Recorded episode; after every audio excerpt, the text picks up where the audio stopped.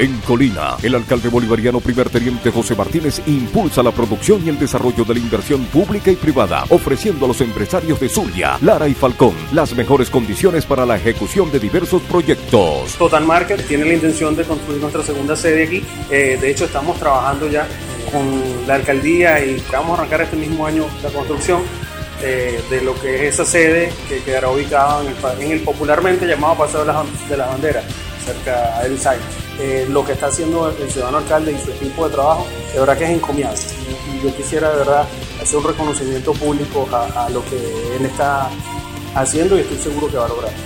Un gobierno bolivariano que apoya la inversión seria y honesta para avanzar hacia el municipio modelo de Falcón, Colina en Desarrollo, con el alcalde bolivariano primer teniente José Martínez.